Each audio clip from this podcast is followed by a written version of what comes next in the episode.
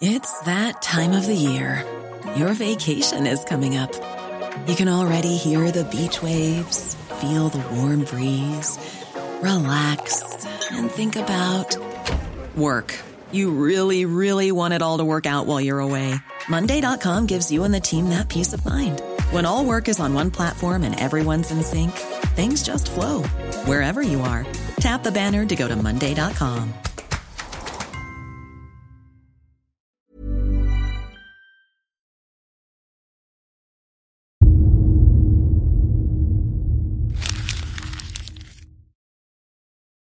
Seguirle el ritmo al país no es cosa fácil, pero en este espacio intentaremos, semana a semana y en 25 minutos, comprender juntos lo que sucede en el territorio que habitamos. Esto es Semanario Gato Pardo y yo soy Fernanda Caso.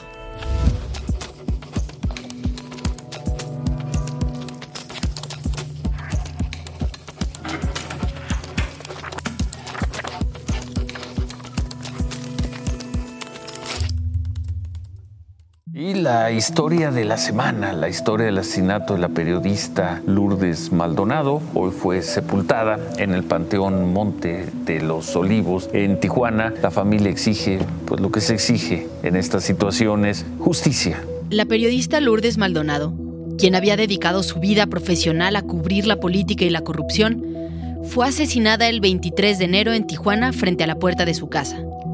Hasta el momento, no hay ningún responsable detenido por estos hechos. Periodistas locales reconocen a Lourdes como una pionera del periodismo de denuncia desde una época en la que nadie se atrevía a hablar contra el gobierno. Lourdes es la tercera periodista asesinada en lo que va del 2022, y sucedió tres años después de haberle dicho al presidente López Obrador, personalmente, en una conferencia mañanera, que temía por su vida y necesitaba ayuda. Hagamos una pausa, porque mientras editábamos este podcast se confirmó la terrible noticia del asesinato de Roberto Toledo, quien pertenecía al equipo de Monitor Michoacán, por tres sujetos armados en la cochera de su oficina. Así que ya no son tres, sino cuatro los asesinatos de periodistas en lo que va del 2022. De eso, de la violencia contra los periodistas y sus implicaciones para la sociedad, vamos a hablar en este episodio. Pero antes de entrar al tema de lleno, vamos a la Junta Editorial de Gato Pardo donde abordamos las noticias más relevantes de esta semana. Luego que la semana pasada el Fondo Nacional de Fomento al Turismo informó la suspensión de obras del tren Maya correspondientes al tramo 5, activistas denunciaron que el gobierno había talado alrededor de 20.000 árboles del camellón de la carretera Cancún-Tulum. Se nos dificultó un poco en el tramo de Cancún a Tulum porque hay mucho tráfico en esta carretera y estamos buscando no afectar o afectar lo menos posible con la obra. Es decir, la denuncia es que se cortaron 20.000 árboles para darle paso a las vías del tren Maya. Pero como luego hubo problemas en la construcción, decidieron cambiar el trazo y que las vías vayan por un camino distinto. Así que, según apuntan especialistas, la tala de estos árboles, que ya de por sí era desastrosa, resultó además inútil porque el tren ya no va a pasar por ahí. Xochitl Galvez, senadora del PAN, presentó dos denuncias, una ante la Fiscalía General de la República y otra ante la Secretaría de la Función Pública para que se investigue y castigue a los responsables. El gobierno, por su parte, se defendió diciendo que no hubo ninguna tala de árboles ilegal para que pudiera concretarse el proyecto, sino que los árboles que estaban en esa zona se, entre comillas, rescataron y trasplantaron a espacios públicos como avenidas y parques. La siguiente noticia que comentamos fue una durísima y sobre la que aún falta mucha información. Oigan, también lo del bebé muerto en el penal de Puebla está... Hace más de una semana, la organización civil Reinserta dio a conocer que el cadáver de un bebé de pocos meses de nacido apareció en un contenedor de basura dentro de un penal en Puebla. El cuerpo del bebé tenía una incisión, una suturación en el abdomen, según dijeron. Saskia Niño de Rivera, quien dirige Reinserta, explicó que el 12 de enero el bebé ingresó ya muerto al penal de Puebla en brazos de una mujer que se registró como visita. Vamos a fincar responsabilidades contra todos, contra todos. El gobernador de Puebla, Miguel Barbosa, informó que hasta ahora se han detenido a 21 funcionarios por el caso del bebé de nombre Tadeo. Además, el gobierno del estado informó la destitución del secretario de Seguridad Pública y el nombramiento de un nuevo subsecretario de Centros Penitenciarios. La siguiente noticia sucedió un par de días después de la junta, y fue Majo, del equipo de investigación, quien me comentó de ella por WhatsApp. También está la reunión que tuvo Lorenzo Córdoba con los legisladores del PAN y que AMLO criticó muchísimo y recriminó al INE. El jueves 27 de enero, el consejero presidente del INE, Lorenzo Córdoba, asistió a la reunión plenaria de los legisladores del PAN en la Cámara de Diputados. La ocasión fue aprovechada por el presidente López Obrador para arremeter de nuevo contra el INE en la conferencia mañanera. Presidente del INE en un congreso del PAN, insisto, lo que estaba muy mal era la simulación, el aparentar. Yo no tengo partido, yo soy objetivo, yo soy profesional, puro choro, mareador. A las críticas del presidente se sumaron las de muchos miembros de su partido y usuarios en redes sociales afines al obradorismo. El representante de Morena ante el INE lo acusó de ir a un evento de estrategia de oposición en lo oscurito. Por su parte, Córdoba reviró diciendo que el presidente del INE tiene la obligación de reunirse con todas las fuerzas políticas y publicó fotos y videos de su presencia al día siguiente en la reunión plenaria del PRD. Y ahora sí, vamos a la noticia principal de esta semana.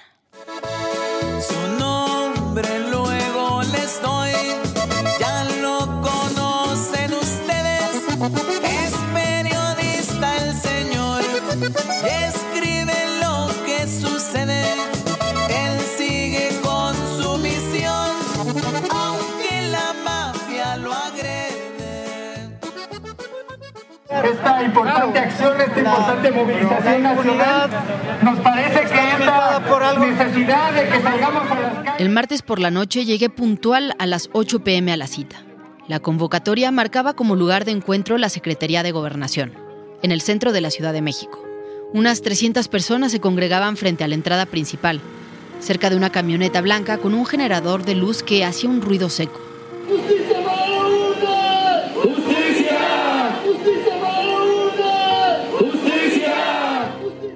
En el muro de la Secretaría se proyectaban imágenes con los rostros de periodistas asesinados. Lourdes Maldonado y Margarito Martínez en Tijuana. José Luis Gamboa y Jacinto Romero en Veracruz. Freddy López en Chiapas. Israel Vázquez en Guanajuato. Jaime Castaño en Zacatecas. Benjamín Morales en Sonora. La lista es interminable. No están solos, no están solos, no están. La invitación que circuló en redes sociales llevaba el título Periodismo en riesgo, movilización nacional, y marcaba los sitios donde se llevarían a cabo protestas de manera simultánea en más de 30 ciudades del país para exigir justicia por los periodistas asesinados y atención de las autoridades. Pero esta no era una manifestación común. Había algo que hacía distinto el ambiente. Casi todos los asistentes a esta protesta cargaban cámaras, micrófonos, libretas y grabadoras de voz. Muchos tomaban fotos y videos para pasar a sus medios. Otros tantos estaban transmitiendo en vivo. de la Secretaría de Gobernación, donde justo el día de hoy se llevó a cabo una manifestación de periodistas. En esta protesta, prácticamente todos los presentes eran periodistas. Fuera de unos cuantos activistas, no se veían ahí otros ciudadanos. El asunto me dejó pensando. ¿Por qué en los medios damos tanta importancia a un asesinato de un reportero o un fotógrafo? ¿Qué implica el asesinato de un periodista en un país donde todos los días ocurren cientos de asesinatos? Todos los días mueren también maestras y campesinos, empresarios, doctoras y jóvenes estudiantes a manos de la violencia. ¿Qué consecuencias tiene para una sociedad perder a un periodista? ¿No es la violencia contra periodistas simplemente parte de la explosión violenta que ha sacudido al territorio en los últimos años? ¿Se puede hacer algo o simplemente pasaremos años indignándonos mientras el problema crece? Pues con estas preguntas en mente, Majo, Fabiola y yo, que somos el equipo de investigación de Semanario Gato Pardo, nos dimos a la tarea de buscar entrevistas y datos que nos permitieran entender la trascendencia de sucesos como el asesinato de Lourdes Maldonado. Pero primero, vayamos un poco atrás en la historia, porque la violencia contra la prensa solo puede entenderse a la par de fenómenos más amplios, como la censura y la lucha por la libertad de expresión. Y para eso hay que ir a inicios del siglo XX. Entre las balas pasé la pelotera, la revolución sus huellas me dejó. Con la revolución, el país se encontraba en absoluto desorden.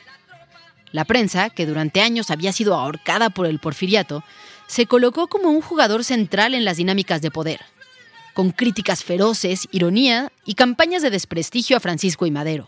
Los diarios ridiculizaban a Madero por su corta estatura, por no tener el gesto adusto, por no ser general, por ser vegetariano, por haberse subido a un avión, por ser espiritista. En 1917 se incluyeron la libertad de expresión y la libertad de prensa en la nueva Constitución, con lo que, al menos en apariencia, se marcaba el camino rumbo a una prensa libre. Pero la realidad se tornó completamente distinta. Ese mismo año, Venustiano Carranza publicó la famosa Ley de Imprenta, en la cual se preveían sanciones de cárcel para quien atentara contra la moral. Un término suficientemente ambiguo para ser utilizado según convenía al gobierno en turno. Y esto incluía ultrajes y ofensas públicas contra el pudor, a la decencia o a las buenas costumbres, así como la incitación a cometer actos licenciosos o impúdicos. Otro de los delitos considerados para la imprenta eran los ataques al orden o la paz pública, por la cual se entendía toda manifestación o exposición maliciosa hecha públicamente que tenga por objeto desprestigiar, ridiculizar o destruir las instituciones fundamentales del país o con los que se injurie a la nación mexicana o a las entidades políticas que la forman. Bueno, pues esta ley cimentó las bases para la censura institucionalizada, que perduró durante mucho tiempo en el régimen priista y que sirvió para encarcelar y censurar a los críticos del gobierno. Pero, de manera paralela, los actos de amenaza y control de la prensa también sucedían al margen de la ley. Según lo relataba el historiador y periodista René Avilés, los poderosos solían enviar a sus guardaespaldas, a modo de advertencia, a asaltar talleres de imprenta, mezclar miles de letras de molde que estaban ordenadas en cajas, o echar miel entre los rodillos de las prensas para parar la impresión. O se va usted de aquí por las buenas, o se atiene a las consecuencias. Si con estas amenazas y señales no era suficiente para que los críticos entendieran el mensaje, entonces se procedía al incendio del edificio y destrucción de la maquinaria, tal como sucedió con medios como El Pueblo de Hermosillo en 1928, la Revista de Yucatán en 1924 y El Diario de Guadalajara en 1933. Durante los años siguientes, el poder continuó utilizando prácticas intimidatorias y de control, como ejercer el monopolio de la venta de papel para la imprenta, el manejo político de las concesiones de radio y televisión y la compra de espacios publicitarios oficiales como una forma de mantener a raya a los medios. Y así llegamos a finales del siglo XX. Hola Fer, oye, ¿qué crees? Ya me contestó Celia, la profesora de la Universidad Veracruzana. Pero bueno, puede mañana, pero solo temprano. Entonces, ¿qué te parece si quedamos para el Zoom a las 9 a.m.? ¿Va? El fenómeno de la violencia contra los periodistas en México ¿Cuándo empezó? Bueno, no es un fenómeno nuevo para nada. Al contrario, se empezó a documentar por ahí de 1984. Ahí ya empezó lo sistemático a contar, ¿no? Aunque sabemos que, por supuesto, no hubo las mismas cantidades de periodistas asesinados hasta en años muy recientes. Celia del Palacio es doctora en Historia por la UNAM nivel 3 del Sistema Nacional de Investigadores y profesora en la Universidad Veracruzana. Lleva más de 15 años estudiando la historia de la prensa y, en particular, de la violencia contra la prensa en México. Celia me cuenta que, aunque como ya vimos, la censura de la prensa existe desde hace muchos años, y hubo algunos asesinatos aislados y famosos como el del periodista Manuel Buendía en el 84, la crisis de violencia generalizada contra periodistas empezó después. A partir de las elecciones federales de 1988, la prensa le gana grandes espacios a la censura y sus lazos con la sociedad alcanzan tal fuerza que en los momentos de conflicto, diarios y revistas aumentan sus tirajes. Los problemas empiezan después, con la transición a la democracia, con la transformación de muchos de los periódicos, viendo los modelos norteamericanos alrededor de los años 90. Y entonces, bueno, los periodistas empiezan como a tener mayor libertad para decir cosas y se atreven a decir más cosas. Surge una prensa crítica y de allí empiezan a crecer los números de asesinatos a periodistas. Ya lo más grave empezó después, cuando intervino un actor muy importante que es el crimen organizado. El crimen organizado. Un concepto que en el vocabulario cotidiano de las grandes ciudades no estuvo presente sino hasta 2008 o 2009, llevaba ya años haciéndose de poder en la periferia. No es casualidad que la violencia contra periodistas a finales de los años 90 y principios de los 2000 empezara justamente en las ciudades fronterizas, según me cuenta Celia. ¿A qué se dedican los periodistas que usualmente son más amenazados o contra los que se ejerce mayor violencia? O sea, ¿qué tipo de periodismo hacen? Es difícil generalizar, pero bueno, sabemos por un lado que son los periodistas que han intentado investigar estos nexos de corrupción entre las autoridades, sobre todo autoridades locales y el crimen organizado, como ocurre en muchos lugares de Veracruz o de, en este caso, de la frontera, Tijuana, Ciudad Juárez, pero hay otros muchos periodistas que mueren simplemente porque los que trabajan en seguridad, en nota roja, porque estuvieron en el momento inadecuado, reportaron algo que no debían haber reportado, ¿no? Es decir, las formas de censura han ido cambiando a lo largo de los años, pero la intención sigue siendo la misma. Evitar que se cuente una verdad que los poderosos no quieren que se sepa. Poderosos en el gobierno, poderosos en el crimen o, como hoy sucede, la mezcla de ambos, sobre todo en lugares que suelen estar fuera del foco mediático nacional. Los peores crímenes, digamos, contra periodistas se ejercen contra aquellos que están más débiles, más precarios, fuera de las ciudades. En esos lugares de México donde no hay gobierno ni leyes, ni grandes medios, donde los sueldos para los reporteros alcanzan apenas para sobrevivir, donde todos se conocen y saben quién es el reportero valiente que se está atreviendo a denunciar dónde vive y quién es su familia.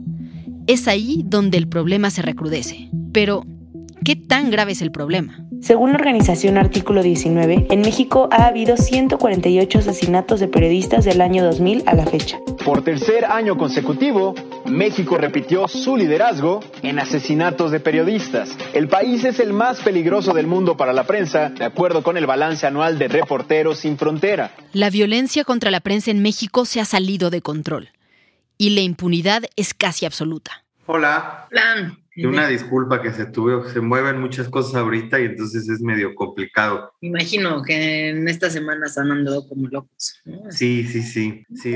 Leopoldo Maldonado es director regional de Artículo 19, una organización internacional independiente dedicada a promover la libertad de expresión y acceso a la información. Según me cuenta Leopoldo, los asesinatos son solo la punta del iceberg. Cada 12 horas se agrede a la prensa en México y no nos referimos nada más a los asesinatos, sino nos referimos a las agresiones que van desde las amenazas, el hostigamiento, el bloqueo informativo, el acoso judicial, la remoción de contenidos, las agresiones físicas, la tortura, hasta escalar ¿no? al secuestro, la desaparición y por supuesto la manera más extrema de violentar a la prensa que es el asesinato. Es decir, antes de llegar a un asesinato, hay muchas formas de violencia en las que la prensa está siendo asediada y con las que se está consiguiendo el silencio. Ante las amenazas, la violencia y el hostigamiento, Celia, la profesora de la Universidad Veracruzana, me explica cómo hay información que simplemente ya no se publica. Pues es muy triste porque justamente muchos han dejado en efecto de cubrir cierta información o de cubrirla de una manera pues muy superficial para no meterse en problemas. La violencia contra los periodistas es una forma de poner una venda en los ojos de la sociedad completa. Son cifras de desaparecidos que dejan de reportarse, millones de pesos en corrupción de los que nadie se entera, destrucción de bosques y manglares que pasan desapercibidos, gobiernos impunes, homicidios y dolor de miles de familias que se ahogan en el silencio sin que nadie hable y nadie sepa. Le pregunto entonces a Leopoldo, ¿cómo hacen en artículo 19 para identificar cuando una amenaza o un secuestro o un asesinato se dieron por un motivo relacionado con la función del periodismo y no simplemente por coincidencia en un clima de violencia generalizada en el país o por motivos personales en los que el periodista estuviera implicado? ¿Cómo documentamos todos estos casos? A partir de contactar a las víctimas, platicar con ellas, analizar su cobertura, platicar con los círculos cercanos de estas y estos periodistas, con sus familiares, si es posible, con las redes de periodistas. Es dificilísimo hacerlo cuando tienes al año por lo menos mil potenciales agresiones contra periodistas. Pero ahora, si el problema lleva tantos años y continúa creciendo, ¿qué pasos ha dado el gobierno para resolverlo? El 25 de junio de 2012 se creó la Ley para la Protección de Personas Defensoras de Derechos Humanos y Periodistas, mediante la cual se crea el mecanismo de protección. Pues para conocer más sobre esto, busqué a Jade Ramírez, quien fue una de las impulsoras de la ley y del mecanismo para la protección de periodistas y personas defensoras de los derechos humanos en 2012. ¿Cómo empezaste tú en el periodismo? Bueno, pues empecé a los 15 años, entré de voluntaria a Radio Universidad de Guadalajara como telefonista en un programa de radio y así me fui quedando desde los 15, fui adentrándome de ser telefonista a ser guionista, a ser productora, asistente de producción, locutora, presentadora, reportera.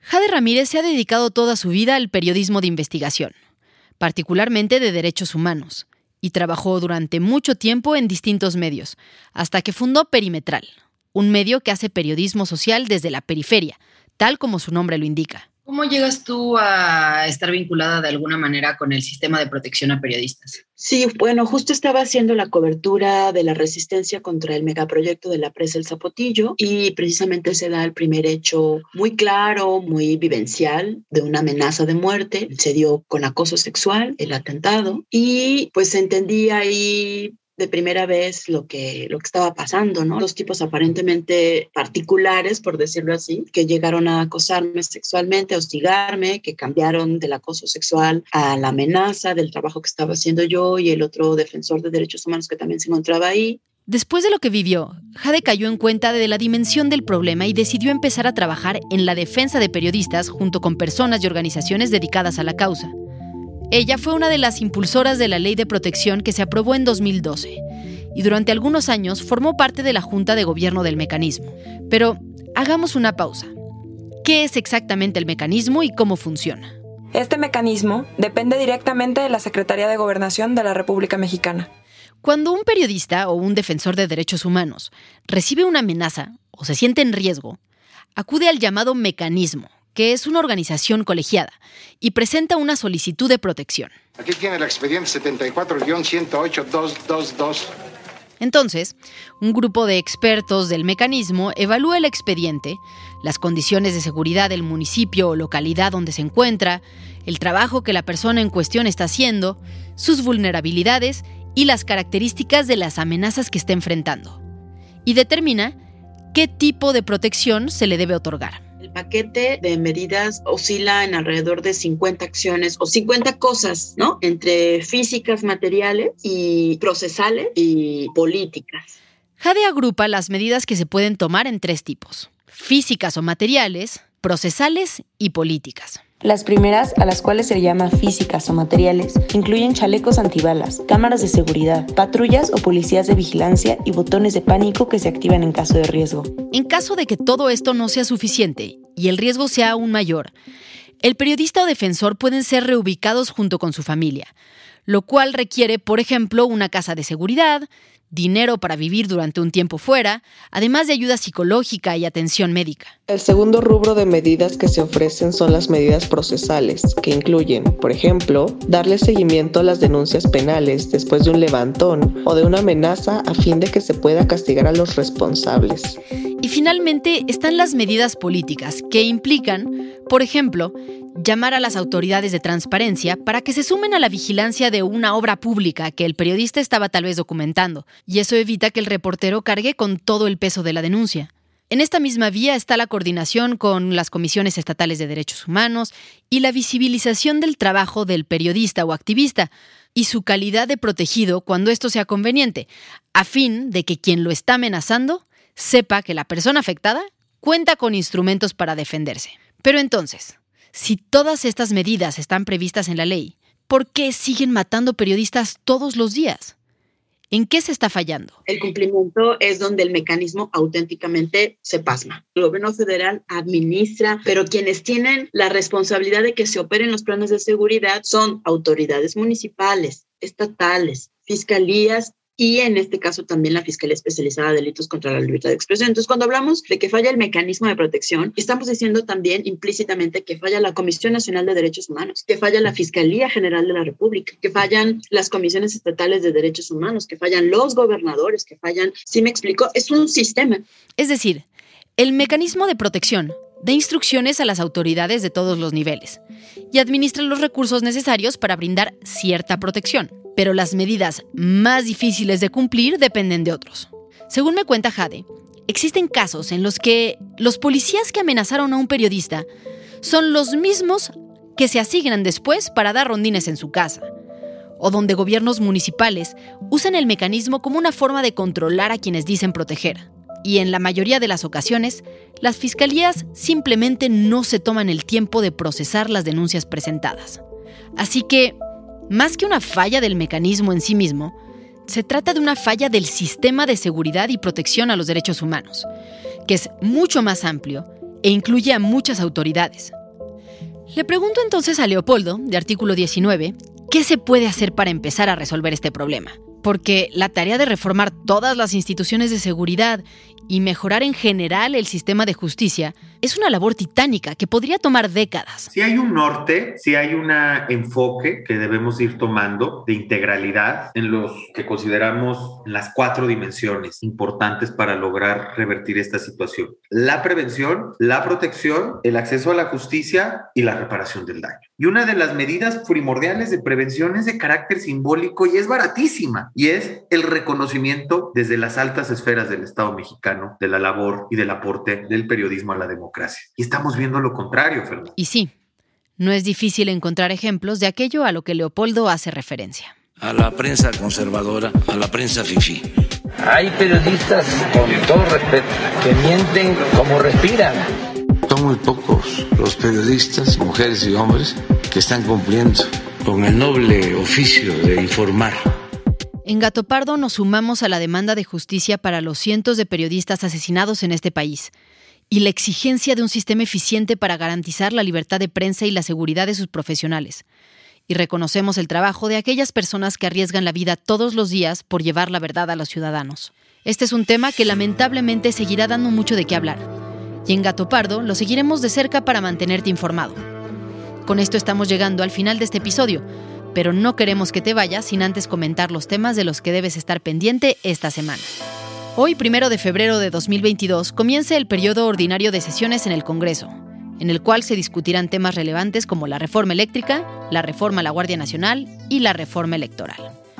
Y el INEGI publicó el día de ayer los últimos datos sobre el crecimiento económico del país en el 2021, en el que se suman dos trimestres seguidos a la baja, por lo que habrá que estar atentos a los análisis que se publiquen para entender las implicaciones que esto tiene. Muchas gracias por habernos escuchado y gracias también a quienes hicieron posible este episodio. Alejandra González Romo, Guillermo Sánchez y Sandra Barba en la selección de temas y elaboración del guion. A Joaquín León en el diseño creativo, María José Vázquez y Fabiola Vázquez como asistentes de investigación y Pablo Todd de Mano Santa por la producción sonora. Nos encontramos aquí mismo, la próxima semana, en Semanario Gato Pardo.